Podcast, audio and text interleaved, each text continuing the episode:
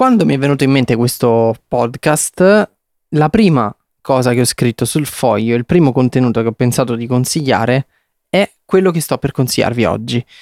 E allo stesso tempo, proprio grazie a questo contenuto, mi è venuto in mente il podcast, perché avevo voglia di consigliarlo a qualcuno. È una storia assurda quella raccontata in questo film documentario, e appunto è un documentario che si trova su una piattaforma che non ci caghiamo più di tanto, che è YouTube Premium. Io ho fatto la prova gratuita di YouTube Premium proprio esclusivamente per guardare questo film. È un film del 2019 che è stato presentato a South by Southwest e si intitola The Boy Band Con The Lou Pearlman Story. Lou Pearlman è il manager che ha portato a successo i Backstreet Boys, i NSYNC e molte altre boy band americane. Però ogni storia ha i suoi lati oscuri e questo documentario mette appunto in luce i tantissimi lati oscuri di quel lustro che ha portato al successo incredibile queste boy band, soprattutto i Backstreet Boys, che sono quelli che sono stati truffati letteralmente maggiormente dal proprio manager. Vi faccio un piccolissimo esempio della truffa ai danni dei ragazzi. Dopo anni e anni di lavoro, quando i Backstreet Boys erano già i Backstreet Boys, non avevano ancora ricevuto una lira. Sono stati invitati a una cena e sul piatto c'era l'assegno con la paga per anni e anni e anni di lavoro. $10.000, praticamente nulla. Perché tutto quello che avevano fatto i Backstreet Boys era a carico loro. Dalla stampa dei dischi ai palchi delle tournée, a qualunque al vitto e alloggio dei tour, era tutto a carico loro. Legalmente, inoltre, Lou Pearlman era parte della band, era letteralmente uno dei 7 Backstreet Boys.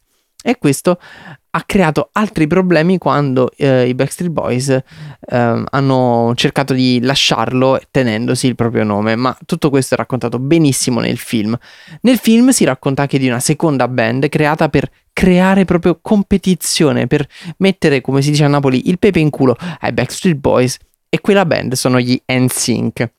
Proprio la fratellanza tra i membri delle due band permetterà ai ragazzi di liberarsi. Ma alla base di tutti questi soldi spesi per comprarsi letteralmente delle boy band c'è il più grande schema Ponzi della storia d'America. Pearlman si è arricchito in maniera del tutto illegale, perché per più di 20 anni ha convinto le persone a investire in questa azienda che si chiama Transcontinental Airlines, che però praticamente non esistiva, era un'azienda di trasporto su aerei. L'unico aereo vero era un modellino a cui è stata fatta una fotografia, e quella fotografia era l'insegna di Transcontinental International. Tutto questo lo trovate nel film ed è veramente qualcosa che vi fa esplodere il cervello, perché vedete i Backstreet Boys di quando li conoscevamo noi senza una lira. Nel film ci sono anche le importanti testimonianze di molti dei protagonisti. C'è AJ dei Backstreet Boys, ci sono JC, Chris Kirkpatrick e Lance Bass degli NSYNC, c'è la madre di Justin Timberlake, c'è la madre di Lance Bass, ci sono i componenti di altre band create da Lou Pearlman e poi finite malissimo, anche perché viene fuori un aspetto ancora più inquietante, ovvero anche qualche accusa di molestia sessuale ai danni di ragazzi molto molto molto giovani. Tutto questo però è raccontato nel film in una maniera avvincente.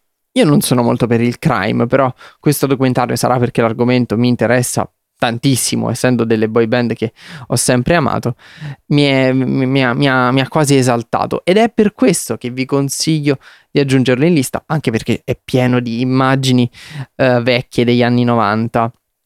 È una di quelle storie che mi ha veramente colpito, abbastanza da pensare anche di fare una puntata di Mi Minore in futuro, parlando appunto del rapporto tra Backstreet e NSYNC e di tutta questa storiaccia che c'è dietro, manovrata da Lou Pearlman, che non era l'unica persona infame di quel gruppo di lavoro, perché c'era anche Wade Robson, che poi abbiamo visto ha contribuito a far lasciare Britney e Justin, a prima testimoniato a favore di Michael Jackson e poi ha creato il documentario Living Neverland. Diciamo che nella Jive Records e nella Arista di quel periodo non erano tantissime le brave persone, ma se voi volete vedere come la più grande boy band degli anni 90 è stata truffata dal proprio manager, ma anche il resto dell'America, di più di $1 miliardo, vi consiglio di aggiungere alla lista The Boy Band Con The Lou Pearlman Story, un film di Aaron Kunkel